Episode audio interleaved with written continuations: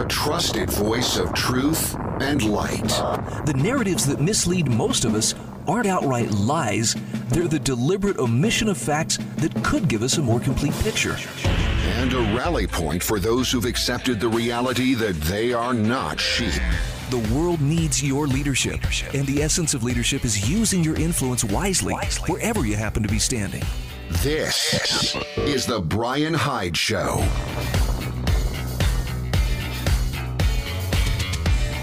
Hey there, once again, welcome to the show. This is an informal gathering of wrong thinkers like you and me. We come here, well, in part because we have accepted the notion that we're not sheep, but also to uh, nourish our minds and our souls just a little bit in the face of a world that is just anxious to tell us what to do at every turn. So if uh, if that is what brings you here, even if it's not, you're still welcome here. But uh, I'm I am here to serve up a heaping helping of. Uh, shall we call it uh, food for thought? A lot of different varieties too. Got some great stuff. In fact, I want to make a quick recommendation. On my website, thebryanhydeshow.com, you will find a page called Resources for Wrong Thinkers. And I have listed there, it's a growing list as I find other news aggregators or different websites or different, um, different individuals who are working hard to spread the message of um, personal liberty, private property, free markets, freedom of conscience. I share these with you so that you too can have access to them. Um, I'm also going to recommend subscribe to the emails that they offer. For instance, I'm going to be sharing a couple of pieces today from everythingvoluntary.com. And if you want to subscribe to the EVC Daily Digest, it's a very simple thing to do. Go to everything voluntary.com. Sign up for it, and you'll get some great, very, uh, very nourishing food for thought every day in your email inbox. It just, I mean, you could you could find this stuff yourself. This saves you a little bit of time. I'm not telling you, and you must believe every word that they say because I've recommended it. I'm just saying you'll find it uh, worth your time, whether you agree or not. You'll come away with an enlarged perspective. And isn't that really why we want to examine what's going on around us and examine more than just what's handed to us on that three by five index card of approved opinion? Approved opinion is to keep you within somebody else's boundaries. You're better than that. I'm better than that. So let's act like it. So, if you remember a few days ago, during the uh, nomination or the confirmation hearings for uh, Supreme Court nominee Amy Coney Barrett, she was called on the carpet over the use of the term sexual preference. Remember that? And this, th- that's, you know, that somebody would get offended, that somebody would look for offense, that's not so surprising. There is a, a, a group of people out there who pride themselves on being perpetually offended. It's how they make their living. No, I'm not kidding. That's that's how they justify their existence. Oh, you said something that makes me mad. I better step in front of these TV cameras and hold forth about how you must be punished. You must be made to renounce all that you've said, blah blah blah. It's it's quite a racket and it works very well for many of them. But what made it really weird was even merriam-webster.com, the online dictionary, changed the meaning of the word preference and added a little addendum there. And by the way, this is considered offensive by some. I guess they're just trying to show how woke they are. Well, there's a great piece from Thomas L. Knapp on why preference is a dirty word to the new Puritans.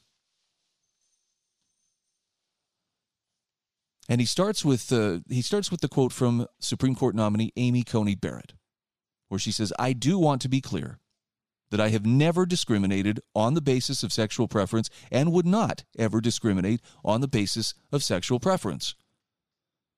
Now, Thomas Knapp says that's a laudable stand, one might think, but some don't. Self designated representatives of the LGBTQ community immediately escorted Barrett to the pillory I did not choose to be gay, thundered USA Today columnist Steven Petrow. Ditto for the millions of LGBT people in this country who find sexual preference highly charged and were shocked by Barrett's use of the term. Now, Barrett quickly apologized, saying, I certainly didn't mean and would never mean to use a term that would cause any offense to the LGBTQ community. And this is where Thomas L. Knapp says, as a member of that community, he wishes she hadn't apologized not just because preference is logically a subsidiary trait to orientation, although he says that's true. If we are, as many believe, biologically hardwired to prefer romantic and sexual relationships of certain types, well, of course we prefer such relationships to others. Nor only because some LGBTQ persons believe that their romantic sexual preferences are shaped by environment as well as heredity. By the way, he says he's agnostic on the subject, although he says that's true as well. Barrett should not have apologized because the position implied by her use of the word preference is the only position compatible with the rights and freedoms most of us would want her to defend and preserve from a bench on the Supreme Court. He says attempts to erase the idea of preference from discussions of sexual orientation and gender identity are attempts to deny and suppress the free will, choice, and agency of the very people who constitute the LGBTQ community. He says neither he nor his many friends in that community deserve to be treated as helpless slaves to a biological equivalent of the old religious doctrine, doctrine of predestination, the elect to our supporters, the defective to those who loathe us, who loathe us rather, powerless pawns whose thoughts and actions affect nothing. And I like the question he asks here. He says, What would the point of LGBT pride be to a herd of mindless robots marching blindly down the Pride Day parade route in accordance with programs we own no authorship of. What rights could such machines claim to possess? Without free will, what actions of theirs could be judged? He says the new Puritans of progressivism want us to think of ourselves as such robots. That would make us easier to order around for political gain. Real people with rights, reasons, and preferences, people who choose our relationships and craft our own personalities of whatever type and on whatever grounds we deem important, frighten, enrage, and confuse them. And he says, I hope Amy Coney Barrett doesn't see us the way they do. I thought that was a pretty powerful commentary for a couple of reasons. Number one, he's speaking as a member of the LGBTQ community. I think that gives him some standing or at least some stature there that uh, maybe the rest of us wouldn't have. But I also like that he's focusing on rights as in what everyone possesses, not just members of this group or members of that group. This is the problem I have with identity politics. And, and, and bear with me for a moment because I'm, I'm going to go off on a little bit of a rant here the battle that you see shaping up before us that has that's taking place all around us right now is not left versus right. It is not democrat versus republican. It is the collective usually in the form of the state versus the individual. And so when i see people advocating for things like um, identity politics or group identity i wonder if they realize that they're engaging in a form of collectivism in fact, I wonder if it would shock them and maybe even upset them a little bit to realize they're taking the very same approach that real, bona fide racists take. You know, the ones who judge everybody based on what group they believe they fit into. Well, if you're not a member of this group, then you shouldn't be treated as well as members of, of this other group. And if you're of this group, well, you're really lower than the low. That's just a really ugly form of collectivism because it, it appeals to the collective and places people in the collective sense rather than looking at them as individuals. And I'm not saying we need to be really eager to judge everybody, you know, and you know find a pigeonhole that we can fit everybody into. But if you have to categorize people, I think Charlie Reese said it best many years ago, and that is the only two categorizations that really matter are whether someone is decent or indecent. And by the way, that refers to their behavior not necessarily their their mind or their spirit or or their heart. Personally, I think it's best to just look at people on an individual basis, use your powers of observation if there's a judgment to be made. But don't resort to labels, don't resort to, to the collectivist idea that, well, because his skin is this color, it must mean that he thinks this way or he belongs with this group. I know far too many people who just blow these stereotypes right out of the water. And I think Thomas L. Knapp, in his commentary, pretty much uh, does the same thing here. They're not robots, they're not just some part of this collective. They're individuals with rights, reasons, and preferences. And it's government's job to protect those rights, to secure those rights, and make sure that they're not infringed. As for the rest of us, it's our job to respect their rights in the same way that we would want our rights to be respected. Huh. Something, something golden rule comes to mind.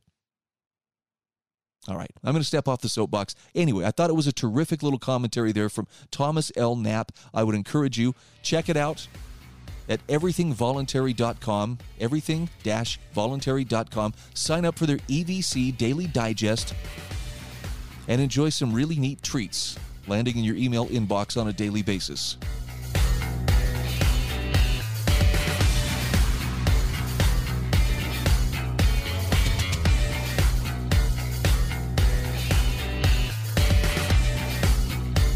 This is The Bryan Hyde Show.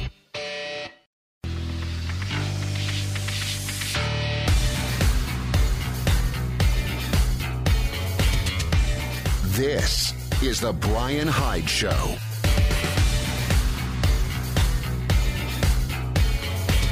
Hey, thank you so much for joining me today here on The Bryan Hyde Show. If you haven't subscribed to the podcast yet, can I suggest it's a pretty simple thing to do? All I would ask is that you uh, jump on over to thebryanhydeshow.com. You can actually just follow my show notes. I post them on social media. I send them out on Twitter and I send them out, to, you know, on Facebook and so forth. But if you go to thebryanhydeshow.com, you will find them very simply, and you can put them to good use by uh, subscribing to the podcast. By the way, if you're so inclined, if it if it moves you, if you feel like, hey, this is this is good stuff, you like what uh, what I'm supplying, consider becoming a patron. Many different options. You could donate as little as a dollar a month, five dollars a month, ten dollars a month. I appreciate every last bit of it, and I use those funds as if they were sacred funds for the purpose of keeping the message of liberty moving forward. It's an exciting time, and it's also a little bit of a scary time. But uh, I could not be happier to be doing what I'm doing and and if I could just be so bold as to say I really I feel a sense of of calling. This is this is what I need to do. My time, my talents, my efforts, I think are best spent helping to share this message and helping to uh, encourage other people to recognize the influence that they have and to see beyond the limited opinions we're supposed to hold.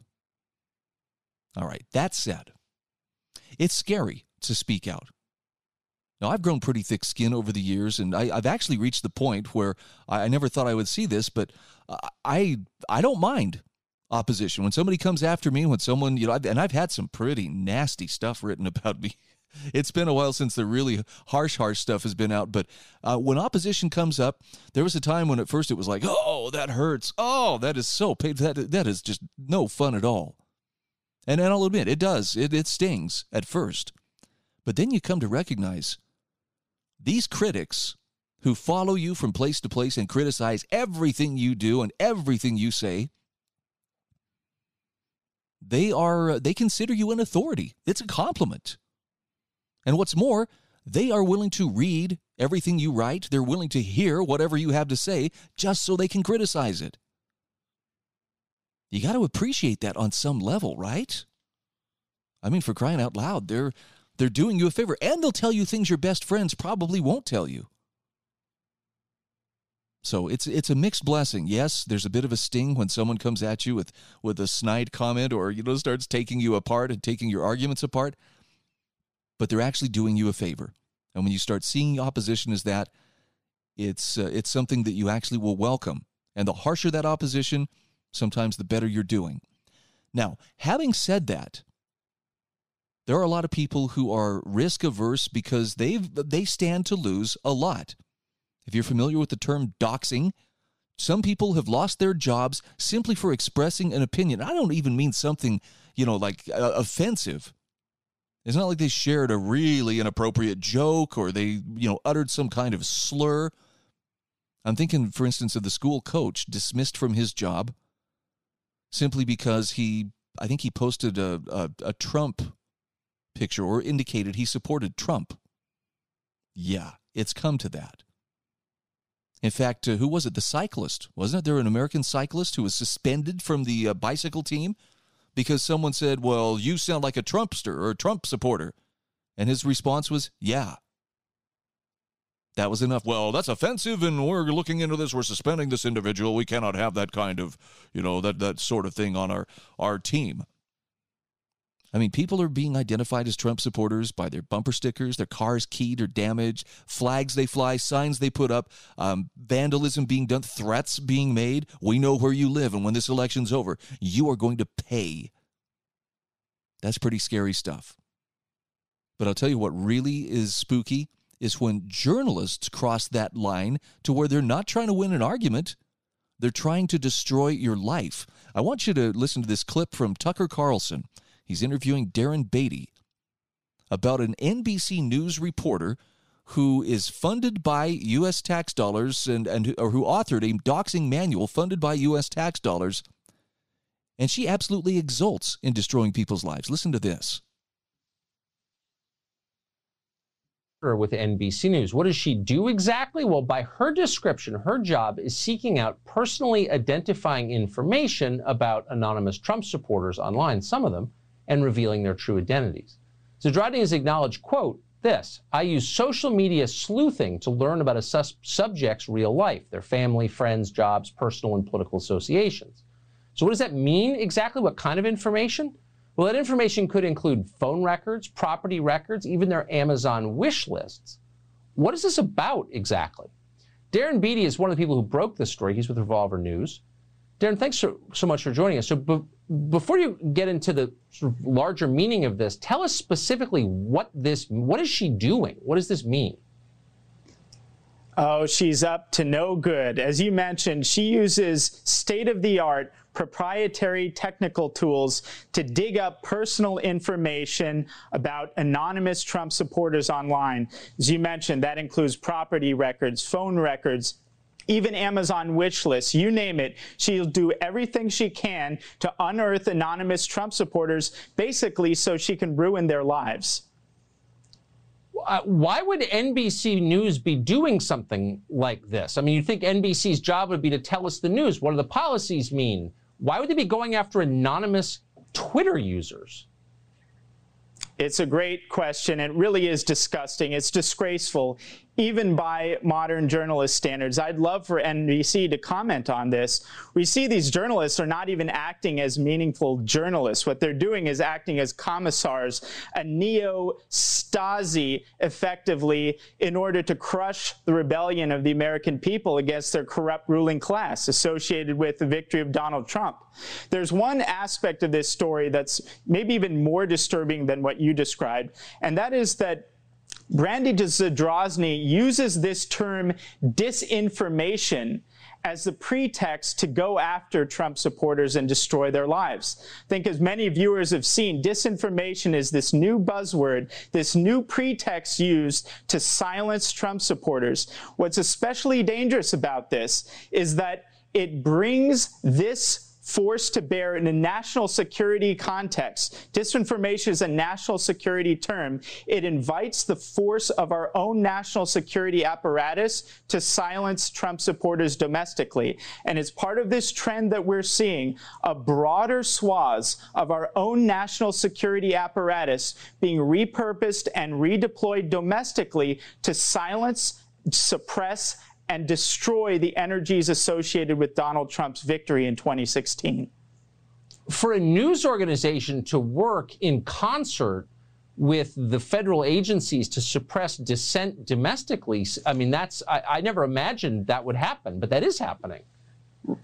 Right. The full story of this, I would need hours to explain, but just a little detail. So she wrote for her fellow journalists a, a, manual, a doxing manual detailing her methods for fellow journalists who failed the same ethics class. One of the sponsors of her doxing manual and how to ruin Trump supporters' lives by uncovering their personal information is Bellingcat, an organization funded by NED and our own government. Taxpayers are funding this.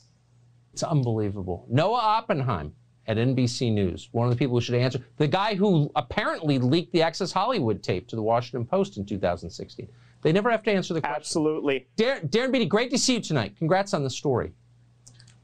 Great to be here. Thank you. Pretty chilling stuff, wouldn't you say? I mean, look, I, I know all's fair in politics, so, you know, maybe you expect some dirty tricks, but, you know, I've, I've said this many times, I still believe it is not getting any easier to speak the truth. In fact, I think from this point on, it's probably going to be tougher and tougher to do. Having said that, I believe we have an absolute duty to speak the truth, even when it's scary, even when it could cost us. And so I remain committed. I'm going to do my best to help everybody around me build platforms from which they can speak the truth, even if their voice is shaking.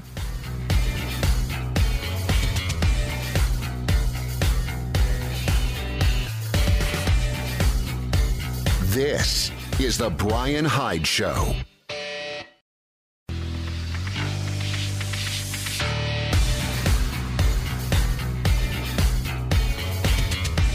This is The Bryan Hyde Show.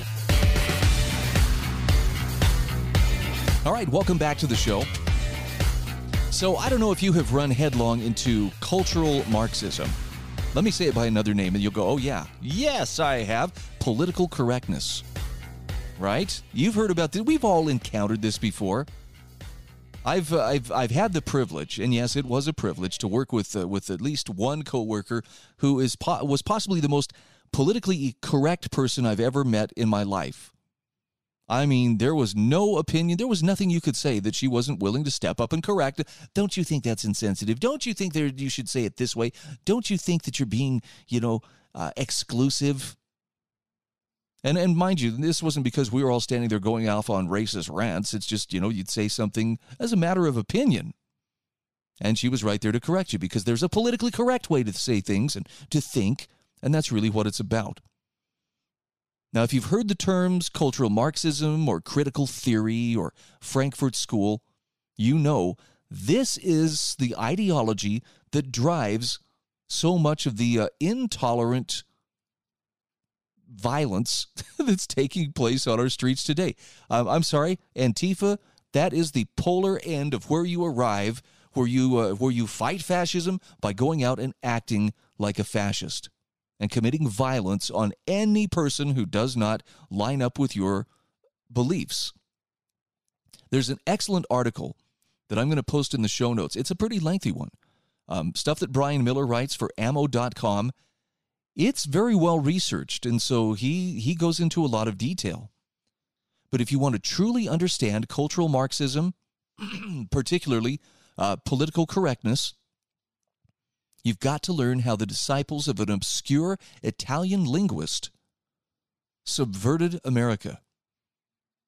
And I hope you can find some time, maybe in this coming weekend, you'll have a little bit of downtime and you can sit down and spend an hour or two examining this, this article because if you if you think you know what critical theory means or you think you know what cultural marxism means he says if you have an intuitive approximation of what these terms mean there's also a good chance you don't know much about the deep theory. Where that ideology comes from and more especially what it has planned for america and the world.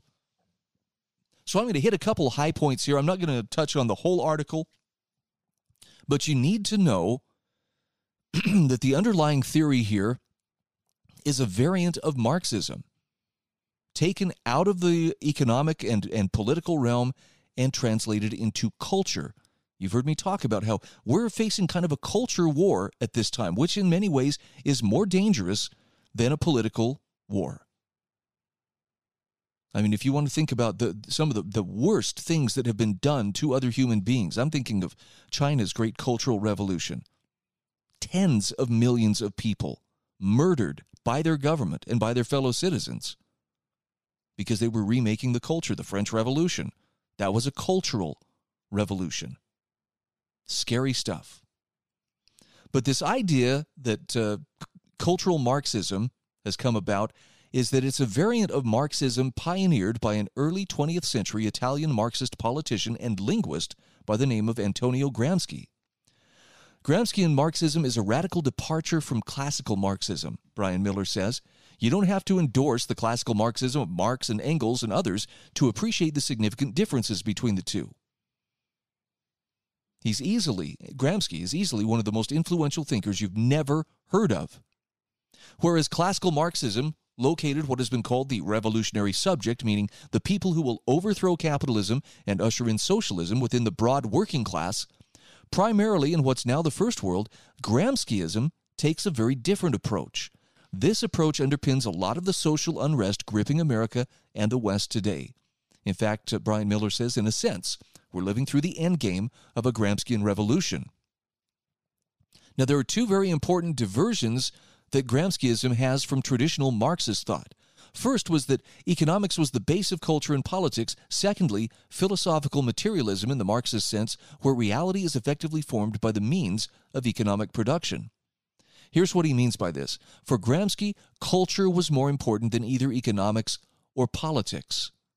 This is what was needed to be changed for there to be a revolution. As such, the weapon to be used for such revolution was not the economic might of an organized working class, but a long march through the institutions, a phrase actually coined by German Marxist, Marxist Rudi Dutschke, whereby every institution in the West would be subverted through penetration and infiltration. Now, let me just give you a quick aside here for a moment. How many times have you heard me talk about the various institutions in society that coexist alongside government? Let's go through them real quick. Family is one of those institutions, church is another one, business, media, academia, and community. Government or state being the seventh institution. Now, there may be other sub institutions, but these are the major ones. And what you need to understand is that in a healthy society, all of these institutions coexist and work alongside each other, each exerting influence in their own way. Government is the only institution that claims a monopoly on the use of force to make people do what it wants them to do. All those other institutions have to persuade, which means it's in your interest for those other institutions to be very active when community is, is working and its influence is being felt, great things happen, but they happen through persuasion. Same with family, church, media, business, academia. You get the picture. But when one or more of these institutions takes over, and of course, in our situation, uh, we already know government has been kind of selected or we've been trained to see it as the primary problem solver for everything going on in our lives. But that's not where cultural Marxism has found its greatest, uh, you know, toehold. Yes, you know, government agencies, those who've worked in government, you understand. You have to be politically correct. Sensitivity training is mandated. But look at how it has spread to the business community. That's cultural Marxism. Look at academia. This is probably its its strongest stronghold in terms of the, the culture war. Family is being targeted. Religion. Ha ha. Do you suppose there's any antipathy towards religion from cultural Marxism? You bet your bippy there is. Even communities are feeling this as well. So I'm going to leave this article for you from uh, from Brian uh, Miller. He covers things like the origins of cultural Marxism, starting with Gramsci's children, the Frankfurt School, and he goes through the different names and the different theories that uh, that uh, came out of this repressive tolerance, critical theory, the long march through the institutions, the weaponization of critique. I am going to touch on something he points out here at the very end, and that's asking the question is cultural Marxism a real threat? And that's a question that needs to be asked by more people. It certainly has made some inroads. I think one of the examples he uses that, that really illustrates the nature of the threat here is uh, the presence of cultural Marxism in elementary ed- education. A very clear example of the long march through the institutions largely being successful. The indoctrination of college students produced generations of college students who went on to share those ideas with younger and younger children. Nowhere more than in public education has the long march through the institutions been more successful. And by the way, one of the most disturbing examples of this is sexual education for very young children. That's a very lurid example of cultural Marxism. Brian Miller says, indeed, teaching children about sex has been a significant issue for doctrinaire cultural Marxists. But as disturbing as this drive is, he says it's just part of a broader trend of trying to indoctrinate children in the fundamentals of cultural Marxism and its methodology of critiquing, which means tearing down Western civilization. Things like uh, smearing all whites as racist, attacks on the nuclear family, heterosexuality and biological sex are socially constructed for the purpose of social control and suppression. I mean, it sounds like a caricature, but there are people out there who are quite uh, seriously pushing this at the collegiate level and even on down into uh, primary schools. The education system, says Brian Miller, is where the rubber meets the road in terms of cultural Marxism moving from some esoteric academic ideology into something that influences the broader culture. But most importantly, you've got to combat it by studying social history and the history of ideas. Once you understand the origins, it becomes a lot easier to recognize this for what it is, and it becomes a lot easier to reject political guilt. Anytime someone is trying to make you feel guilty so that they can assume control over you, they're in the wrong. That's, that's an evil thing to do. You and I are under no obligation whatsoever to play along just because, well, you know, they belong to uh, one of these victim groups, which, by the way, that's part of the uh, Marxism aspect. Now, you got to stand up for your rights. Doesn't mean you have to be mean about it, but you got to be firm, and you cannot allow yourself to be bold into giving them up. Check the show notes for the article from Brian Miller Cultural Marxism's Origins. This is The Bryan Hyde Show.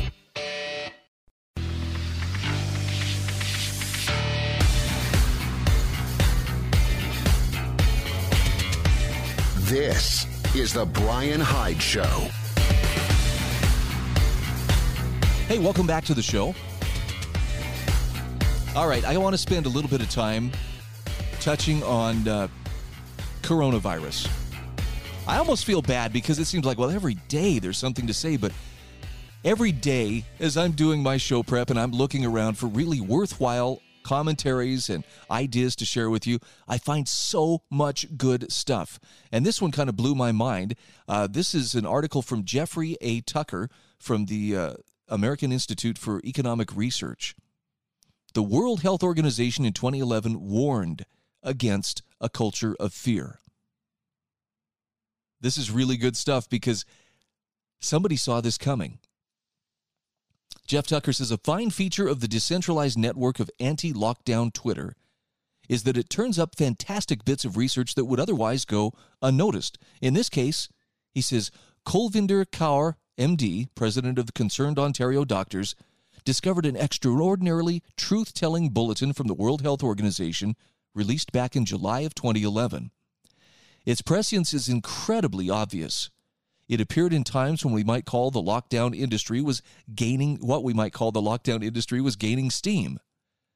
This movement was born in the early 2000s with computer scientists who imagined that their agent based models should replace medical advisories in the event of a pandemic.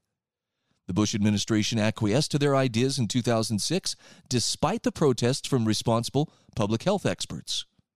After that, they organized conferences, published in journals, and generally closed ranks around a fantastic vision of central plan, all well funded through public money and private philanthropy from the Gates Foundation.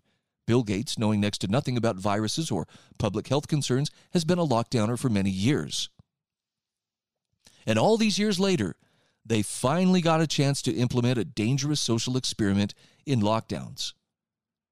But Jeffrey Tucker says in 2011, the World Health Organization saw what was developing and issued a powerful warning, authored by Luc Bonneux, Netherlands Interdisciplinary Demographic Institute, and Wim Van Damme, Institute of Tropical Medicine.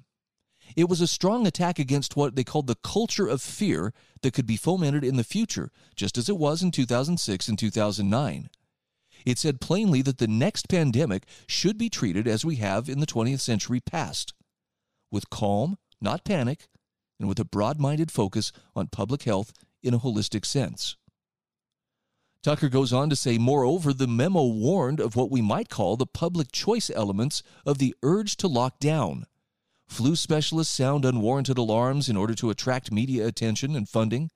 Vaccine makers and marketers looking for government subsidies, and other interest groups that might irresponsibly use a future pathogen. He says in times when governments around the world are fomenting fear, turning citizens against each other, stigmatizing those with disease, and teaching people to, dis- to uh, regard dignified human persons as nothing more than disease vectors, he says this element of wisdom is a ray of light. Now, here's a quote from the memo The repeated pandemic health scares caused by avian and a new, a, a new uh, human influenza, one in 2006, one in 2009, are part of the culture of fear. Worst case thinking replaced balanced risk assessment. Worst case thinking is motivated by the belief that the danger we face is so overwhelmingly catastrophic that we must act immediately. Rather than wait for information, we need a preemptive strike. But if resources buy lives, wasting resources wastes lives. The precautionary stocking of largely useless antivirals and the irrational vaccination policies against an unusually benign H1N1 virus wasted many billions of euros and eroded the trust of the public in health officials. The pandemic policy was never informed by evidence but by fear of worst case scenarios. End quote.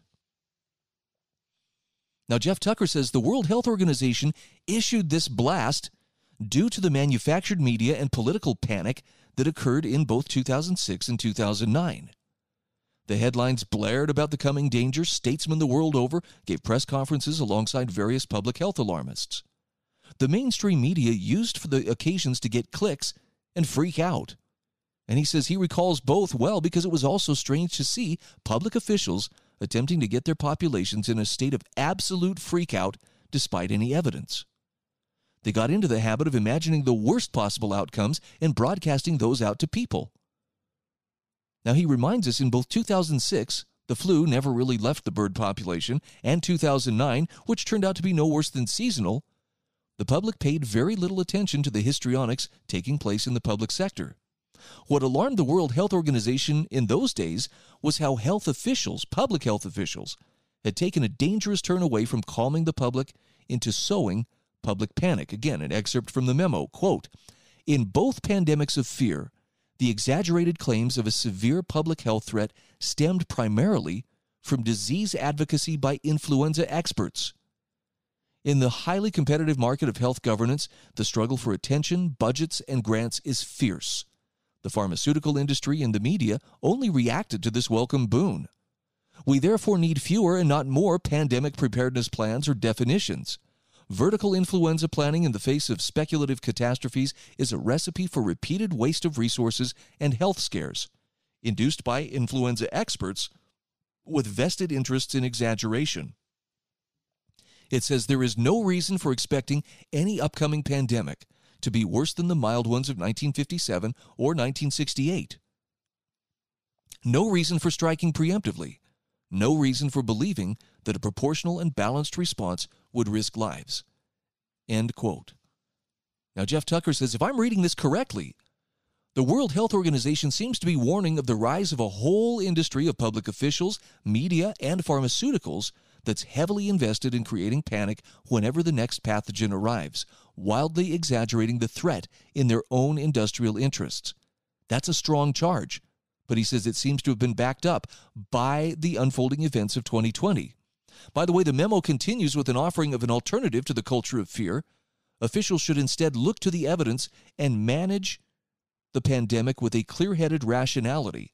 Quote, the opposite of preemptive strikes against worst case scenarios are adaptive strategies that respond to emerging diseases of any nature based on the evidence of observed virulence and the effectiveness of control measures. This requires more generic capacity for disease surveillance, problem identification, risk assessment, risk communication, and healthcare response. Such strengthened general capacity can respond to all health emergencies, not just influenza. Resources are scarce and need to be allocated to many competing priorities. Scientific research on a resource allocation is best, scientific advice rather, on a resource allocation is best handled by generalists with a comprehensive view on, on health. Disease experts wish to capture public attention and sway resource allocation decisions in favor of the disease of their interest. And he says, finally, we get to this beautiful closing riposte. The key to responsible policymaking is not bureaucracy, but accountability and independence from interest groups. Decisions must be based on adaptive responses to emerging problems, not on definitions. World Health Organization should learn to be nice, accountable for reasonableness in the process of openness, transparency, and dialogue with all the stakeholders and particularly the public. End quote. Now, Jeff Tucker says what we see in this remarkable memo is identical to the ethos and import of the Great Barrington Declaration, which since its release has been treated like some kind of radical, controversial statement. Actually, he says the World Health Organization said the same thing in 2011 with much tougher language and more biting analytics, essentially warning that the world is being trolled by special interest groups with a vested stake in panic over rational public health measures. What was true in 2011 is true today. In fact, he says more so than ever. Okay, so I have to ask, does that surprise you? Does it surprise you that someone would take advantage of panic? I mean, the words never let a crisis go to waste come to mind. And I think that's what we've seen play out over the last few months. It's maddening. But it's wonderful to see things that, that seem to validate this understanding that this is not about health, it's about control. By the way, I'm also linking an article. This is an essay from Richard M. Ebeling. Um, as scary as the worldwide pandemic has been, he does a marvelous job of explaining how the real damage has been done by government policies. Every time you hear someone complaining, we need to lock it down harder, you know, or the damage is going to be even worse, just remember whatever damage you're seeing, whether it's in terms of, you know, coronavirus deaths or whether it's in terms of, you know, failed lives and businesses, suicide rates, despair, alcoholism, drug abuse, etc. Government policies are primarily responsible for much of that damage. And Richard Ebeling explains how the official need for control has actually prevented the market from providing far more efficient and far less damaging solutions. It's linked in the show notes. You can find them at thebryanhydeshow.com for October 22nd. Check it out. I think you'll find it well worth your while.